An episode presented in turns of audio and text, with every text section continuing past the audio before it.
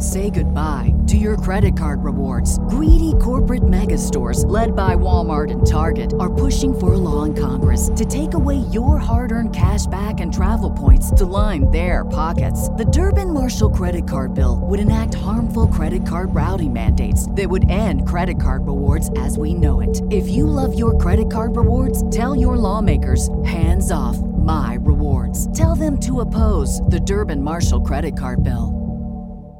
The future is a hefty responsibility and not one that we take lightly, but then taking things lightly has never been what Hefty is about. That's why we've created the Hefty Renew program that turns hard to recycle plastics into valuable resources like park benches and building materials.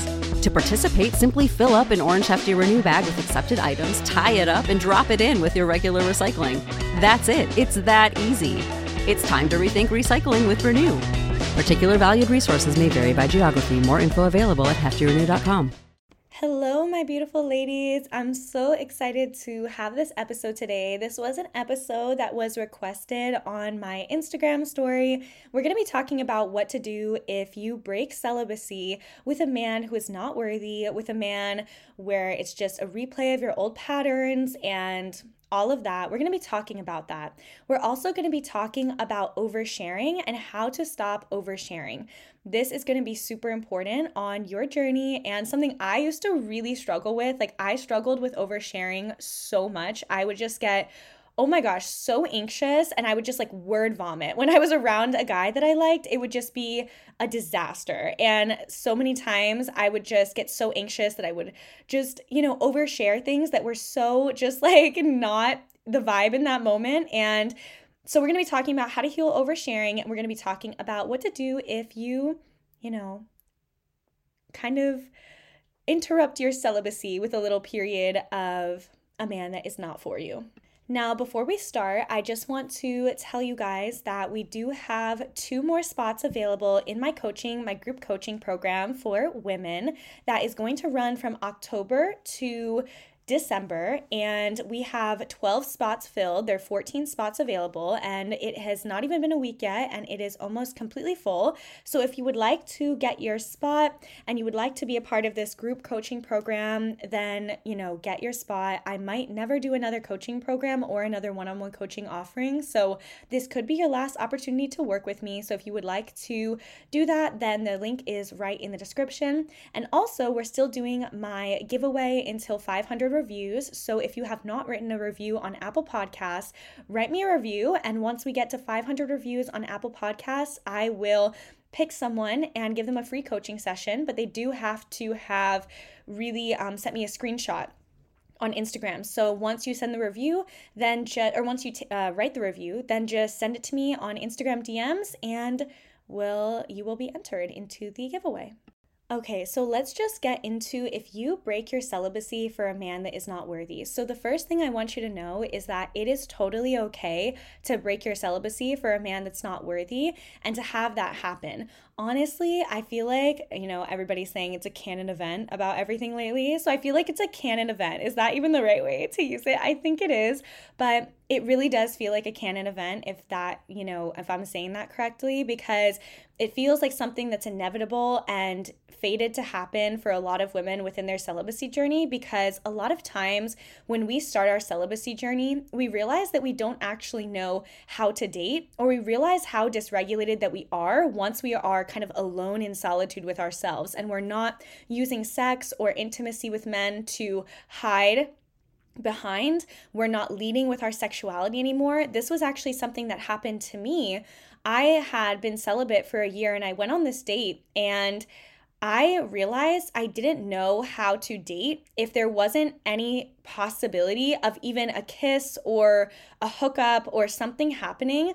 And in the past, you know, there had always been, if I went on a date, like a kiss, you know, like something that was sexual or romantic happening. And that was just the truth when I was younger, when I was 18, 19, 20 and I just didn't know how to not lead with my sexuality because that's what women are conditioned into doing. And so when I went celibate and I was committed to not having sex or not being intimate with a man, which I can't even believe now, like at the place where I am now at 25, you know, if I were to go on a date, it wouldn't even it's not even something that would cross my mind or even be like a thought of like, am I going to be intimate with this guy? Like, am I going to hook up with him? Like, it's not even something that would, it's not even possible. And that's years, you know, into my journey and into my healing. But it does take an effort. And so, a year into my celibacy, when I had randomly gone on this date, it I realized I literally did not know how to interact with men when there was not the possibility of some sort of physical interaction because that's what I had just been conditioned into for my entire life. And that was really illuminating for me because I had to recognize and realize whoa, when there's not this possibility of intimacy, I'm super dysregulated. And that's why I wanted to pair it with oversharing because I think that a lot of times women in our society were conditioned into leading with our sexuality or engaging into into hookups or having sex because we don't really know how to carry ourselves with confidence and class as women because we're never taught that because we live in the in the patriarchy in the misogynistic patriarchy and our mothers have been conditioned into out of their power. Their our grandmothers have been conditioned out of their power and so, all of the women around us do not really truly know themselves. They don't truly feel confident in themselves. They don't know who they are to the very core of their being. They haven't healed. They haven't come into their softness. They haven't come into their feminine power. They haven't come into all of these different aspects of themselves that have kind of been cut off due to being in this system in which women are conditioned either to be you know, this subservient, submissive person that is quiet and codependent, or this hypersexual individual. And both of those ends of the spectrum are not healing for women. They're not actually healthy for women. And so we don't really know what to do. And a lot of women in modern society are on the end of the spectrum where they are conditioned into being hypersexual, into leading with their sexuality, into using their sexuality as a way to kind of trade for affection or connection, right? Like if I give you my body, will you love me? If I give you my body, hopefully we can connect deeper. If I give you my body, hopefully you will want to date me, right? Like it's this bartering system that we're kind of in unconsciously. And so my point here is is that if you were in your celibacy journey, do not freak out at all if you break your celibacy for an unworthy man. First of all, understand that you can absolutely keep it pushing. Celibacy is not a stick to beat yourself with. This healing journey is not something to be shaming yourself with. It's not a stick to beat yourself with. It's not another way for a harsh inner critic to come out you want to take this as an opportunity to be so radically loving to yourself, so unconditionally loving to yourself, so understanding, so merciful. So if you broke your celibacy for a man who is not worthy of you, I want you to literally sit with yourself and say, I love myself. I understand why I did this. It's okay that this happened. I'm not mad at myself. I'm not shaming myself. I'm not hurt. I'm, i mean, I'm, i can be hurt, but I'm not angry at myself. I'm not going to shame myself. I am going to understand why this happened. And I'm going to use this as a learning opportunity. And honestly, the most successful people in their healing journey which obviously it's not a journey it's not a race it's not something that you need to you know necessarily succeed at but of course we all do want to come to this space of an inner equilibrium where we feel healthy and comfortable and regulated. So the most the people that i know that have gone to that space the deepest myself included where we feel very com- confident very self-secure very confident in who we are very regulated we feel just confident as humans in our ability to connect with others in a healthy way, the theme that I see throughout all of these people is that they do not shame themselves for their mistakes. And they use their mistakes as an opportunity to love themselves deeper and to give themselves a deeper sense of love, unconditional love in that moment. And so often in our childhood, right, we would make a mistake or something would happen and society or the people around us, our peers or our parents, would shame us for it or make us feel like that was bad or that was wrong. And so it's actually a hallmark of your healing and how you're actually progressing. If you break your celibacy and you use it as an opportunity to be kind and loving and understanding, and you eradicate any part of yourself that wants to shame yourself, and you actually say to the part of yourself that wants to shame yourself, I understand and love that part of me too too. I get it, right? Like I have been conditioned into shaming myself. I'm not going to, you know, shame myself out of shaming myself, out of shaming myself, right? I have to understand the part of me that wants to shame myself, but choose something different and be gentle with that. And it's all about being gentle with these parts of ourselves because the truth is that we are these human beings trying our very best in a very difficult social system society that is built up and it really doesn't give us that that great of a chance within these systems within capitalism racism misogyny you know patriarchy uh, you know, homophobia, like all of these systems that are set up are really difficult. And we have to really learn how to come into a secure sense of self. And it's an effort a lot of times if we weren't raised in families that could kind of shield us from this disempowered society. So, be very gentle with yourself. Take it as an opportunity to learn about yourself more and learn where something maybe might be lacking, where you might not um, have fully developed a certain area. So let's say you're like, you know what, I'm on my celibacy journey and I go on this date and I realize in the date I feel I got so dysregulated and so awkward and so uncomfortable that I hooked up with him just so that because I was so dysregulated that I just wanted to connect. Or let's say I broke my celibacy because you know, um, there was an ex in my life that came back, or I didn't know how to this and that. I didn't know how to vet. I didn't know how to hold my standards. Do I even know what my standards are? A lot of times when we go on our celibacy journey, we don't actually know ourselves yet. So, our celibacy journey is an opportunity for us to be illuminated to different aspects of ourselves, and breaking your celibacy journey can be a part of that illumination. So, honestly a, hallmark of every successful person I see within their healing journey that really comes to a deep, profound space of empowerment is that they find the silver lining in everything and they treat themselves with gentleness outside of shame. So that is like the hallmark here, the thing that you need to be focusing on if you broke your celibacy. The next part is you want to be focusing on what you want to do differently in the future where you feel why you feel this happened what kind of led to this and and what not so yeah focus on see where you are you know what what that struggle was where that weakness was there. And weakness isn't a bad thing but just a space where you have an ability to grow. So if it was you know that you felt really uncomfortable when there wasn't actually physical intimacy there. And so you used physical intimacy as a way to relieve yourself from discomfort or as a way to connect because you don't know how to connect without that physical intimacy? Or is it because you can't speak your truth? Or is it because you feel you, you know, um, are don't have strong enough boundaries with exes or whatever it is use it as an opportunity to learn more about yourself because that's really all it is. It's something on your path that's showing you you know, something that that can be illuminated that you can use to heal further and to come into unconditional love further. There's no need to shame yourself. There's no need to be harsh with yourself.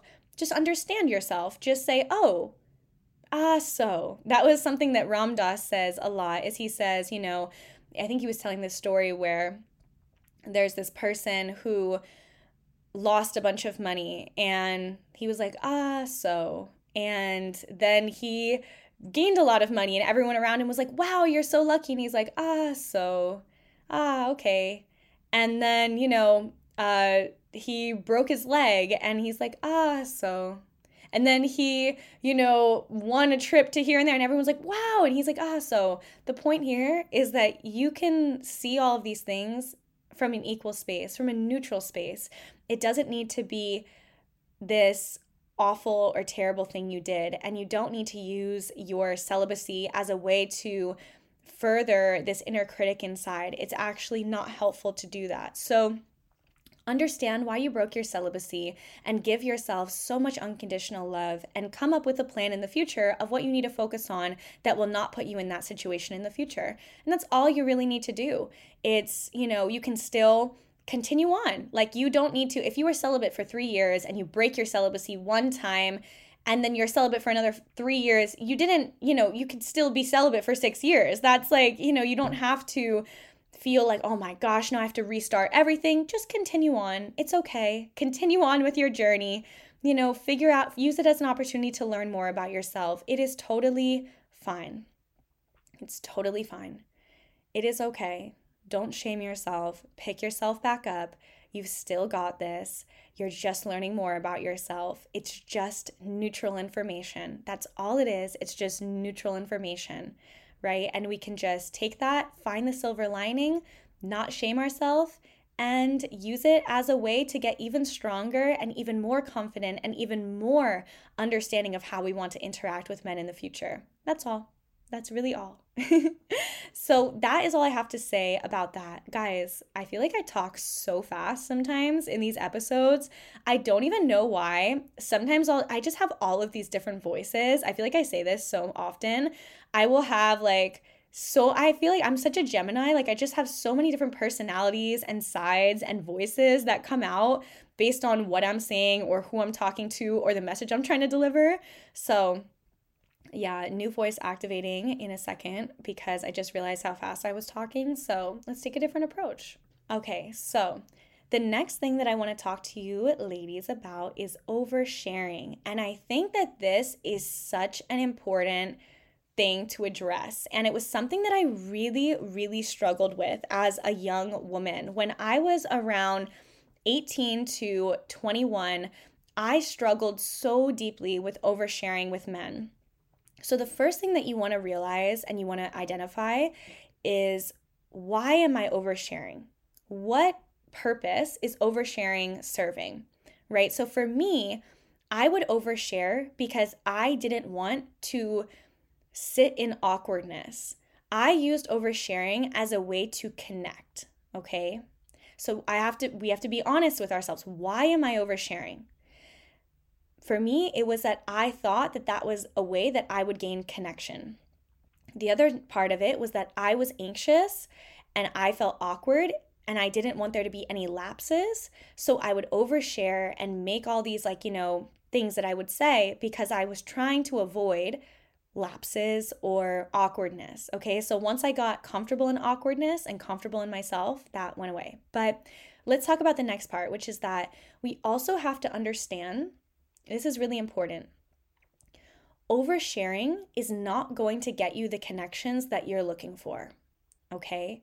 So that was something that was really ingrained in my mind because I had always been in toxic connections where oversharing actually served to connect us deeper, right? So every time that I overshare or get really anxious and act out, like I would just get super hyper and say all these things and kind of like word vomit, when I was in toxic dynamics with men, they would eat that up and we would connect and we would date or we would, you know, we would just have a closer connection, right?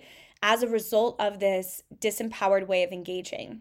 But once I started to date healthy men and be around healthy men, they didn't appreciate when I overshared or word vomited or was anxious and hyper, that didn't really fly. And so I noticed um, as I was coming out of my celibacy journey that it would actually disconnect me from the healthy men that I was trying to connect with. And so that is a really important aspect is understanding that it's not going to serve you for connection because many of us have a belief that it does serve our connection. And we have to understand that it serves our connection with those we don't want to be connected with.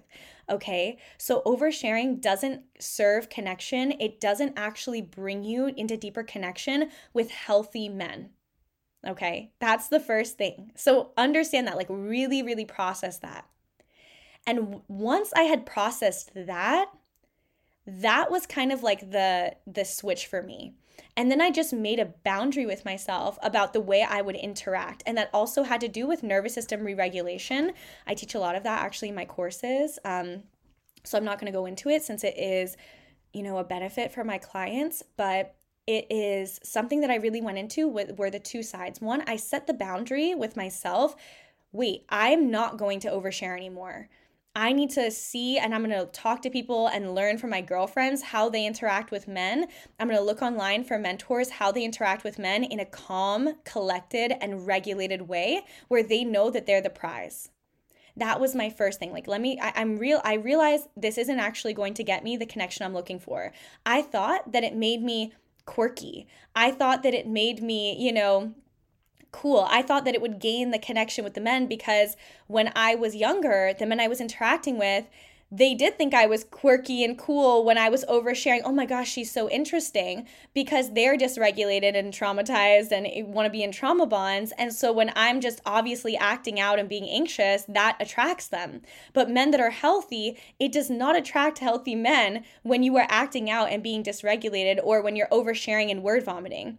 I remember, you know, there was this is obviously this is years ago when i stopped doing this this is around like four years ago but i remember i there was a man that i was really interested in and he was like a healthy man and i literally before we had even met i sent him like a five minute voice message literally like i sent him like a five minute voice message and you know i remember and you know we he's he still was obviously fine with me but i remember him being like hey that kind of makes me feel overwhelmed I like I don't know you. You know, like I don't know you and you sending me all of these details and all of this thing when I don't know you is feels a little bit too much. And I'm like wow, okay, that's really important. And obviously I was very young and now I would never do that but the, that's the first step is seeing that these types of behaviors these dysregulated behaviors don't serve you to get in the connection with the man that you actually want to be with. Because for me it was a really deeply ingrained belief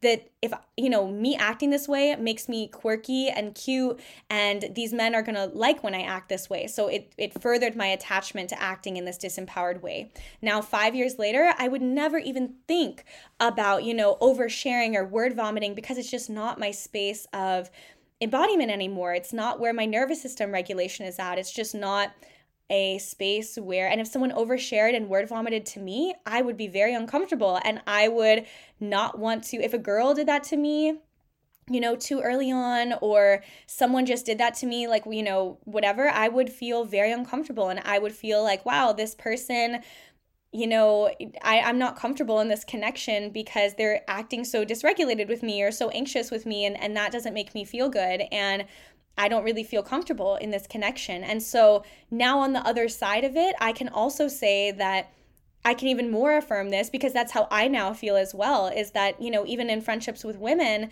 if a woman was super dysregulated and word vomiting and, you know, emotionally dumping on me and, you know, sending me all these things before we even know each other that well, and, you know, I would be like, oh my gosh, this is not a connection I want to pursue. So we have to understand that when people are actually healthy, they are not going to be attracted to these disempowered ways of connecting. And that's all they are. These ways of connecting are just ways that we learn how to connect when we're in a disempowered state. As children, as, you know, young adults, these behaviors and many other behaviors are reinforced because we you know, are are told that or we're reinforced that you know we're going to gain connection if we act in this disempowered way. But if we're trying to go and interact with healthy people and you know people that are actually in their power those types of tactics are not going to work. So we have to be honest with ourselves and learn how to show up confidently. So that's the next part is that a lot of times oversharing is a mask when we are not confident in ourselves, who we are, what we bring to the table, you know, all of the qualities that make us unique and amazing and wonderful. It's almost like leading with your sexuality, where a lot of times we lead with our sexuality because we don't feel confident in our essence as women. A lot of times we also overshare as a way to gain quick connection because we don't feel comfortable in who we are, what we bring to the table, and we just don't feel comfortable in our essence yet, right? So, another thing that this could be illuminating, if it's something that you struggle with, is that wait, I might not feel confident in who I am, what I bring to the table, what's unique about me what my essence is, and how much of a gift I am to be around. Now, you know, years after, uh, years coming after coming out of these types of ways of relating, I feel so confident in who I am. I'm just going to talk about my friendships because I've been making so many women friendships lately, right? And all of the women I'm connecting with are so wonderful. And I feel equally as wonderful. I feel like, wow, you know, I'm a wonderful woman and a super embodied and healthy woman. And I feel confident in what I bring to this friendship and in who I am as far as just my essence and my energy and the qualities about me that are unique and special. I feel really, really confident in that.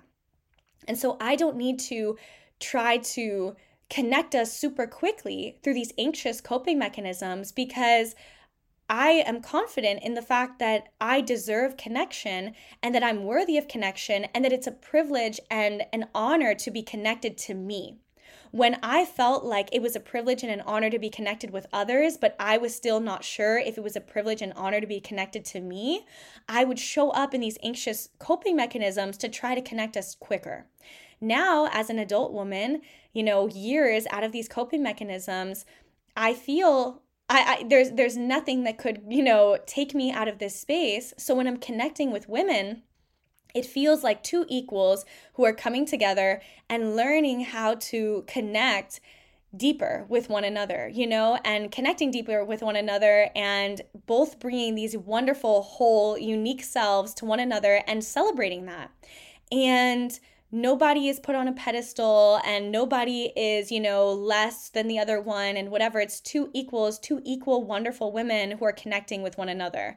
And in the past, with women, I would get super anxious when I was younger, when I was 19, 20, 21 I would get super anxious with women and I would also overshare and word vomit and emotionally dump because I felt like, oh my gosh, I want to secure these connections because, again, I'm not really sure of who I am. And a lot of that had to do with just being young as well, but also being raised in this dysfunctional society.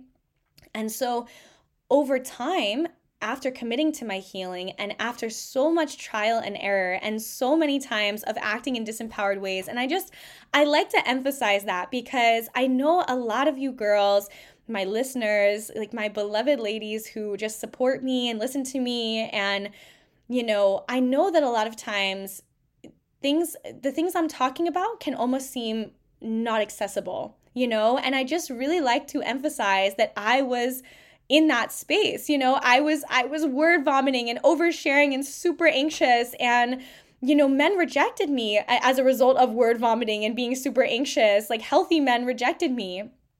And those were really wonderful learning experiences for me because that forced me to see myself and to come into my power. So I just always want to say that and for you girls to know that this is not inaccessible. It is a journey that you can absolutely go on too. But something that's so important is just giving yourself that radical grace all of the times I overshared and I look back and I'm like, oh my gosh, that was so cringe or whatever. I don't judge that version of myself. I love that version of myself. I love that 21 year old girl or that 19 year old girl who was just trying to gain connection with men and did it through this way or trying to gain connection with women. And that was so natural and that was so normal because that's how I was taught and that's how I was raised and that's where my nervous system regulation was at that time and there's nothing wrong with that version of me.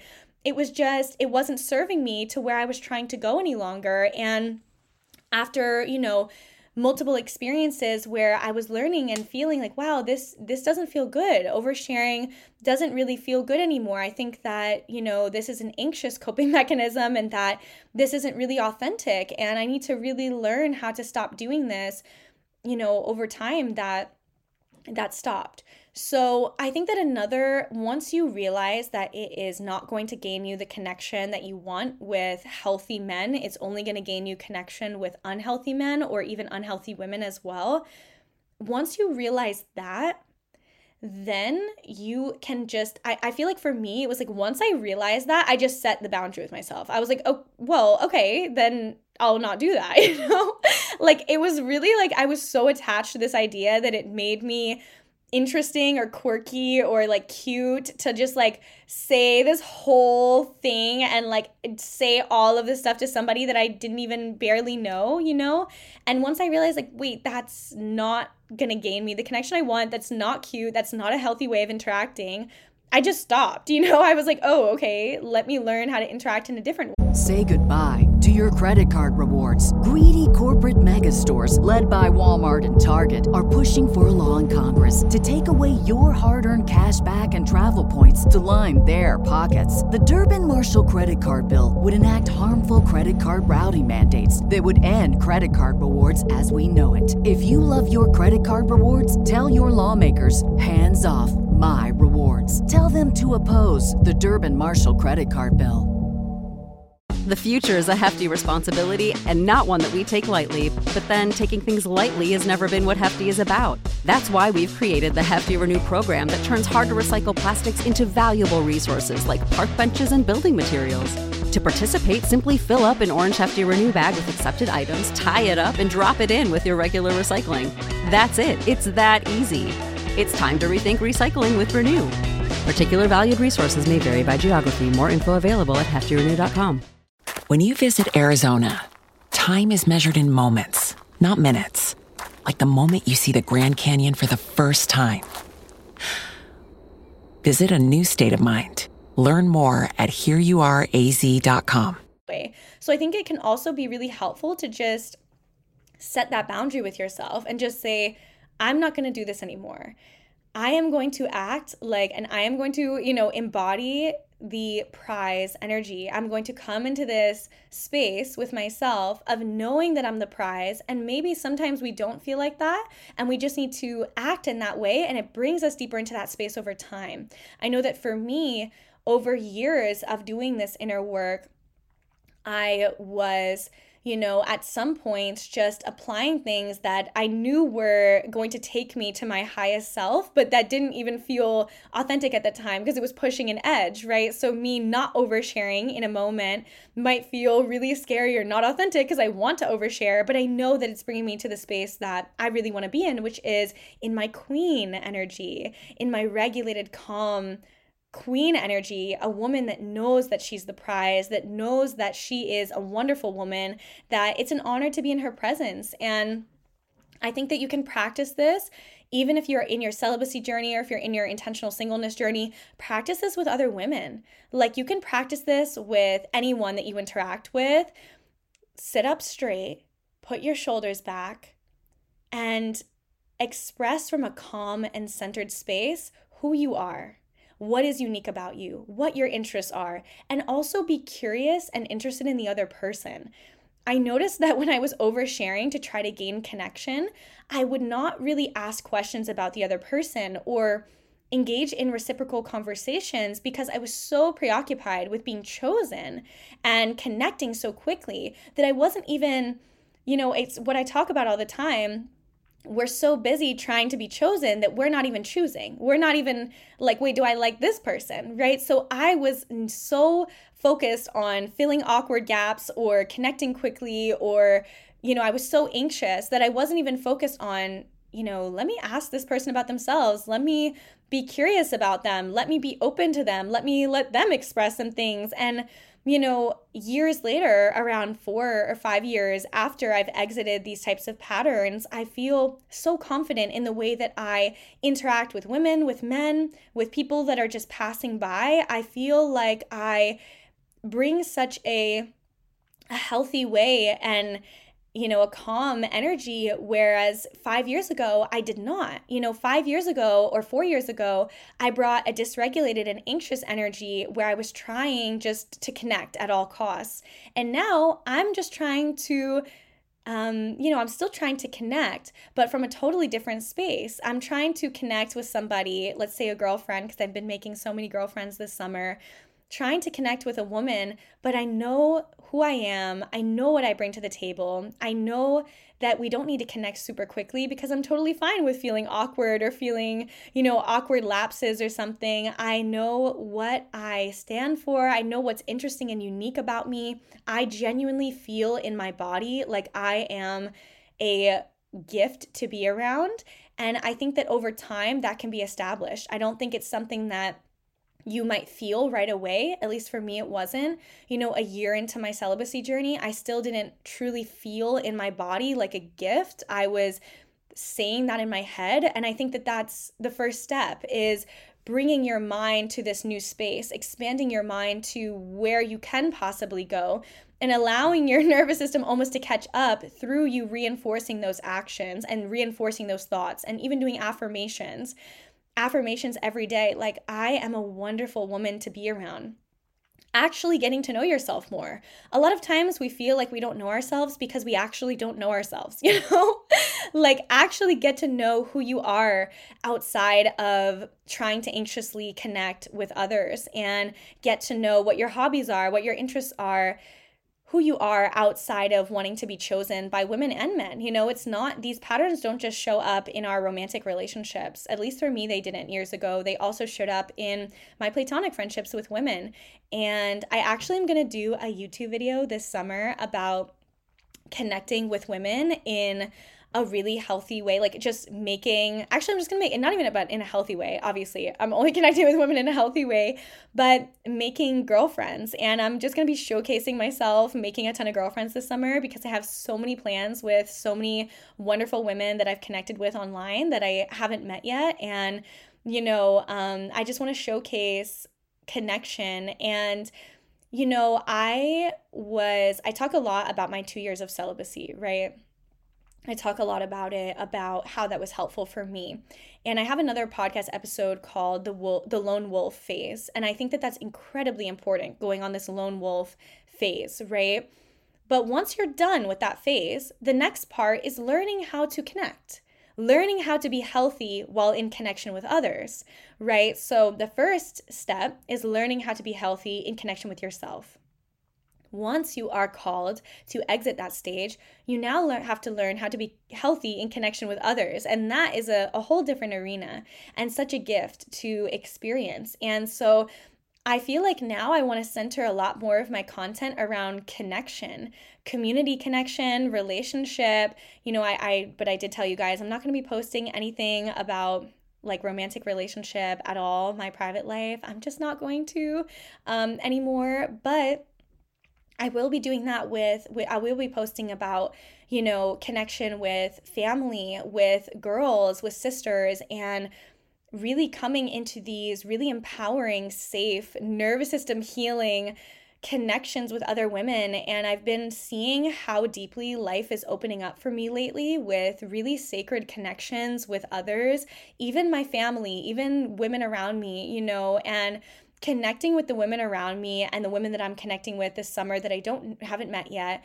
on such a deeper level and entering in into these really regulating friendships. And I saw this this tweet the other day and it was talking about how or maybe it was a TikTok, but it said something about how like, you know, we think that community is just like the people you hang out with or the people you drink with. Like that's not community. That's just the people you're around you know?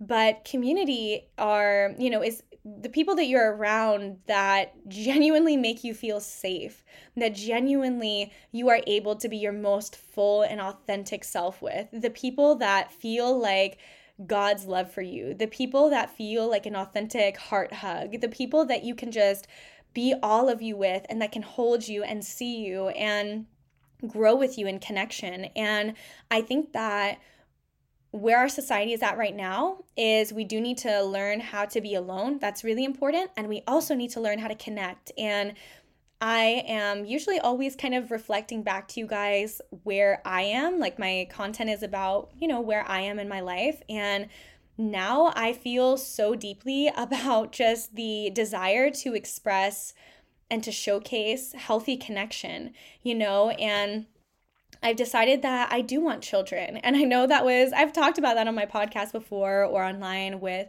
not being sure. Like, do I want children?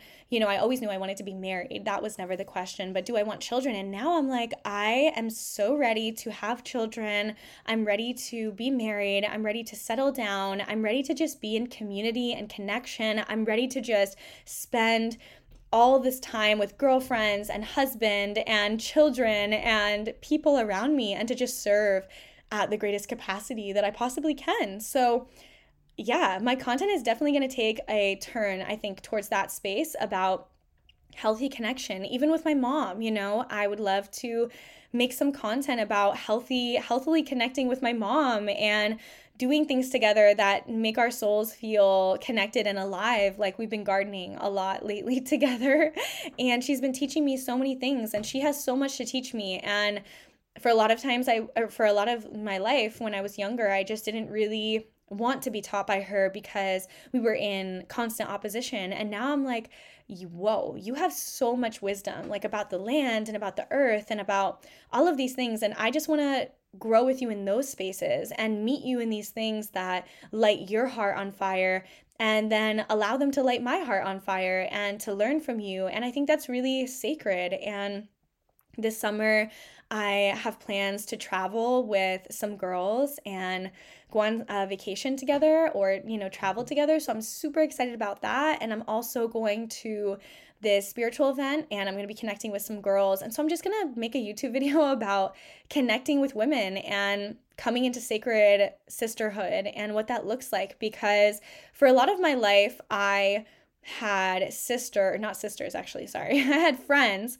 that you know, they were around. Like what I'm saying, like it's not community, it's just the people around you. I had friends that a lot of the times were trauma bonds or they were going out friends when I was much younger. Obviously, you guys know I haven't drank, you know, a sip of alcohol in like 5 years, but um you know, when I was much younger, 18, 19, 20, 21, uh, you know, I would, you know, drink or go out with my girlfriends. I was never an alcoholic or anything. I was just like a social, like, you know, we would go to the club, we would go to the bar. I was living in New York. I went to NYU. So, you know, we'd go to up and down the club.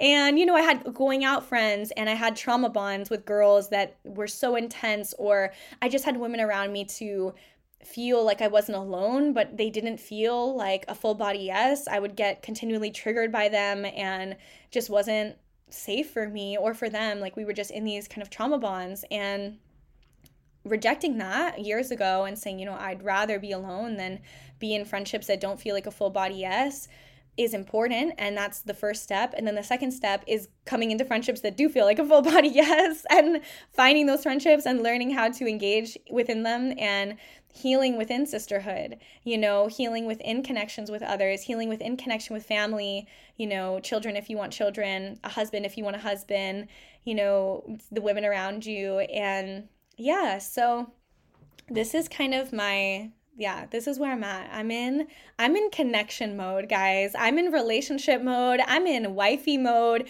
I'm in, you know, sisterhood mode. I'm in family mode. Like I'm connection. I feel the shift. Like since I turned 25, guys, it's been 3 weeks. Like, oh, I feel it. Like I feel this shift. I feel a timeline shift as well. I really feel in the last month, like a timeline has shifted for me. A new timeline has opened up. God is calling me to something greater, and I don't know what that is. I'm just trusting.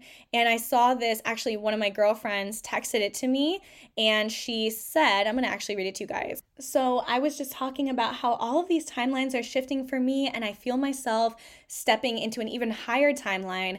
Every time I feel like I'm in the highest timeline, God calls me to an even higher timeline, to an even greater timeline, to an even more expansive and open and loving and blessed timeline. And it's just this gift that I just keep stepping into greater timelines.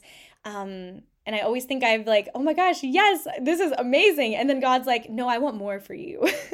so one of my friends texted me and she was like, um, this new timeline is what's best for you in this life. So why not just give in and let God make you the happiest? And that really hit. I screenshotted that. I'm like, I'm going to make that my wallpaper. Let God make you the happiest. Let God work through your life. Let God shift your timelines. Let your plans fall away.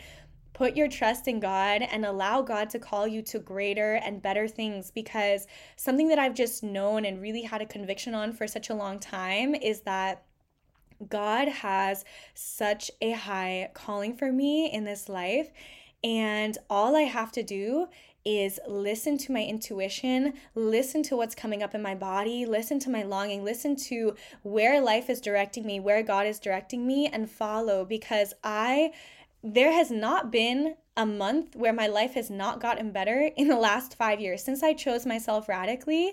Since I started my celibacy journey, actually, even before that, honestly, you know, ever since I was, I found God really, ever since I had my spiritual awakening when I was 19, there has not been a time where I look back where my life has not progressed in an even more divine and higher timeline space. And every time I feel like I'm in the highest timeline, God's like, no, I want greater for you. You have succeeded so much in this timeline. Like, you have done what I needed from you. I thought that you, this is God talking, by the way. this is what I imagine God saying, right? Like, I thought this was going to be the highest timeline for you, but because you are just like, kicking ass in this timeline, like you're gonna have an even greater timeline. Literally, like let God make you the happiest.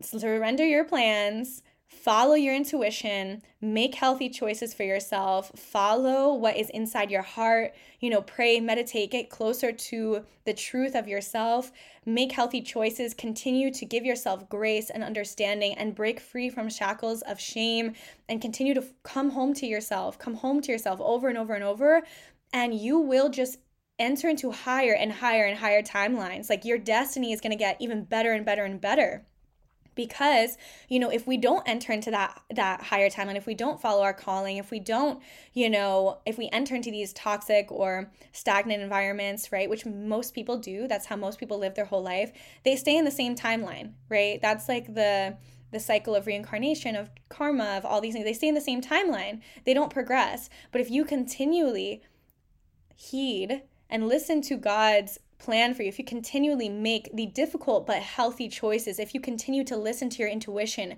if you continue to follow your heart, if you continue to follow God, if you continue to commit to your spiritual journey, if you continue to commit to your spiritual journey, your timelines will get even stronger, even higher, you know, because you're not, you're going to surpass the timelines that even you might have one at one point been destined for because you're you're getting you're even you're succeeding so much you're progressing so much you know that is something that is a principle. Oh my gosh guys am i like a broken record? I feel like i always talk about the self-realization fellowship. I'm so sorry but like so much relates to this. And also when i was saying on my pod the other day everyone gave me positive feedback and was like we love when you talk about it. Keep talking about it girl. So yeah, we're going to keep talking about it. But as you guys know, I'm in the Self Realization Fellowship, which means that I'm devoted to the Guru Yogananda, which is a line of gurus that goes Krishna, Babaji, Lahiri Mahasaya, Swami Shri Yukteswar,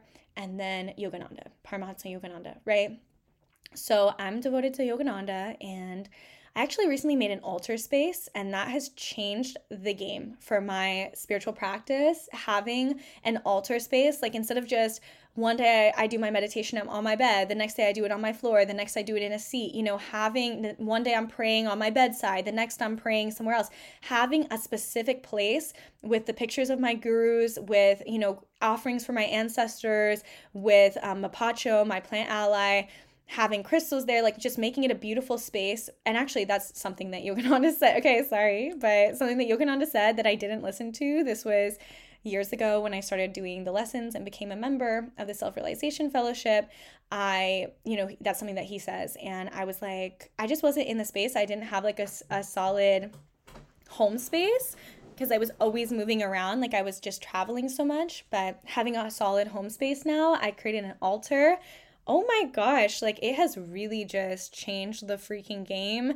Praying there twice a day and meditating there twice a day in the same space with the faces of my gurus there with all my little offerings like i also feel like it just charges up my room like yeah guys highly recommend. But anyway something that yogananda says and a pillar of the self-realization fellowship is that true so self-realization is this kind of whole thing but you can most people take so freaking long to come to this God union space, this full space of God union, to complete enlightenment. They become Christed, right? So Jesus, Christ is not his last name, right? Christ is a title of somebody who has reached Christ consciousness. Jesus is not his last name is not Christ. You know, his name is Jesus, whatever his last name is, and then he is a Christ. So it is Jesus the Christ, you know, and you can become Christed. You can come into the Christ consciousness. Yogananda has reached Christ consciousness. Babaji reached Christ consciousness. Krishna is in Christ consciousness. So all of these avatars come down and they can you can reach Christ consciousness. That's the inevitable fate for your soul. That is the destiny for your soul is one day you will reach Christ consciousness, right? But you so with the self-realization fellowship the practices rapidly develop you to that space. You might not fully get there, but one of the principles is that reincarnation, you land at a your your spirit when you pass into the spirit world, when you pass away, your spirit holds the imprint of where you have gone in this life, right? So when you reincarnate, that's why some people are so much naturally further ahead than others, is because they, as Yogananda calls it, made the supreme effort in their previous lives, right? So they made the supreme effort over years and years and lives and lives and lives, and that accumulates. Other people, they don't make the supreme effort throughout their life and they continue to not make that effort, and so they keep reincarnating at a uh, they, and they come in with a lesser understanding or a lesser kind of standing, right?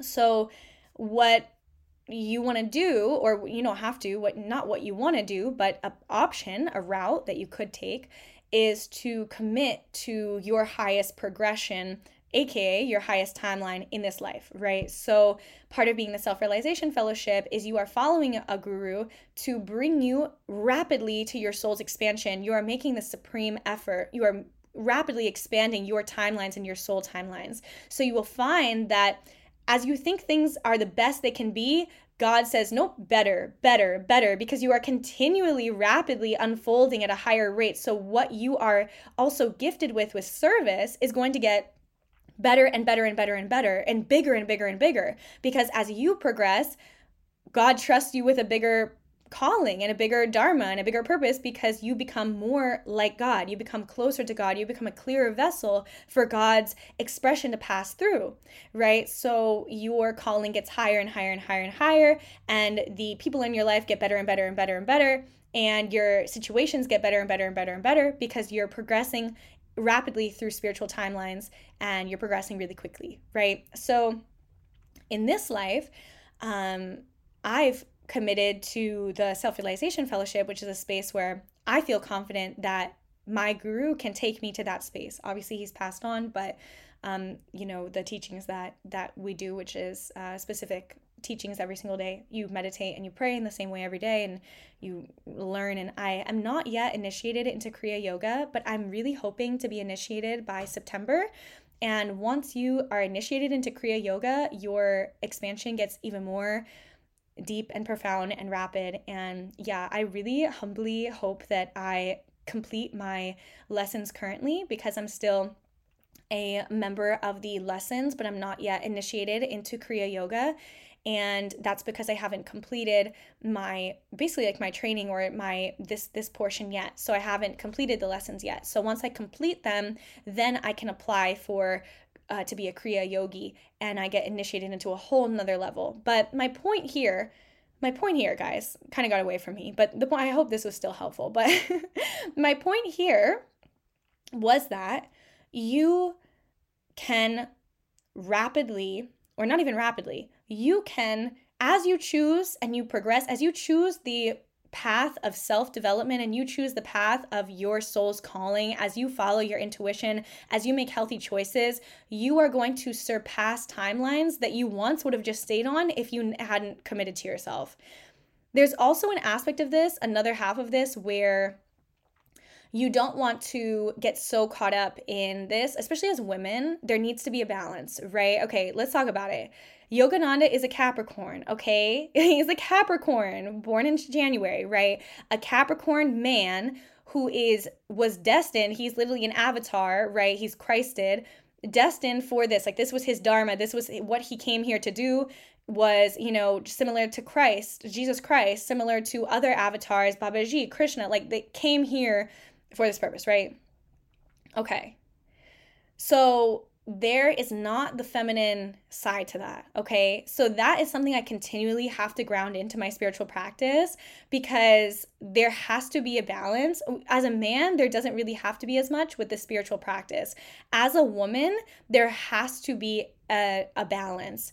That's a whole nother podcast episode, guys, because this one's getting kind of long. I'm going to make another podcast about that, about how to balance spiritual progression with being in your feminine and honoring the fact that you are a woman. okay? Like I that is important and that was something that I had to really learn because the path that I've taken is a very masculine path to God, right? And so I had to learn how to balance that with a very deeply feminine practice with God so that I felt like an, a woman, a whole woman. Because when I'm just taking the masculine route, it can feel very uh, masculine. and I'm a feminine dominant being, dominant being, right? And so there's a balance there. You know what, guys? There's a whole nother podcast episode about that and how I have come into this equal space with my spiritual practice with the masculine and the feminine. And, you know, I'm going to make that podcast episode soon. So be ready for part two, okay?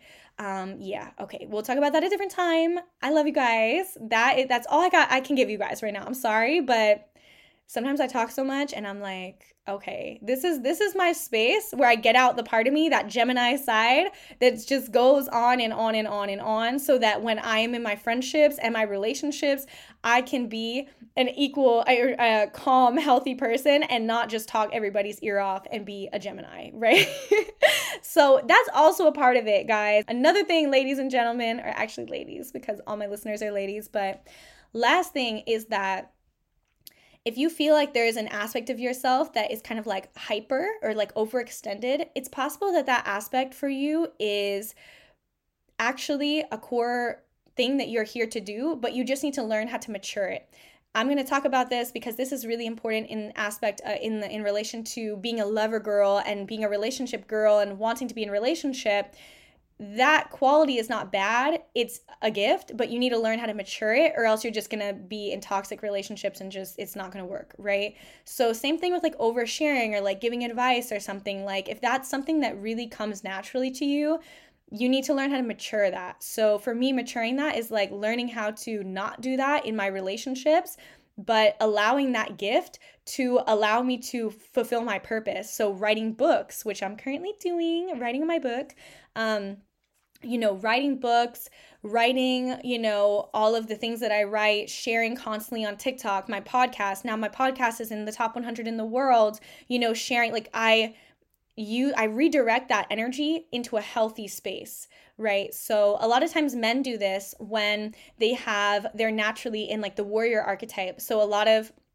men who have this kind of like this warrior aspect where they have almost this like inner aggression, right? Like they want to like, you know, a lot of times these men find themselves uh, you know, um, possibly in fights or maybe in contact sports or in the military or, you know, in, in these spaces, right?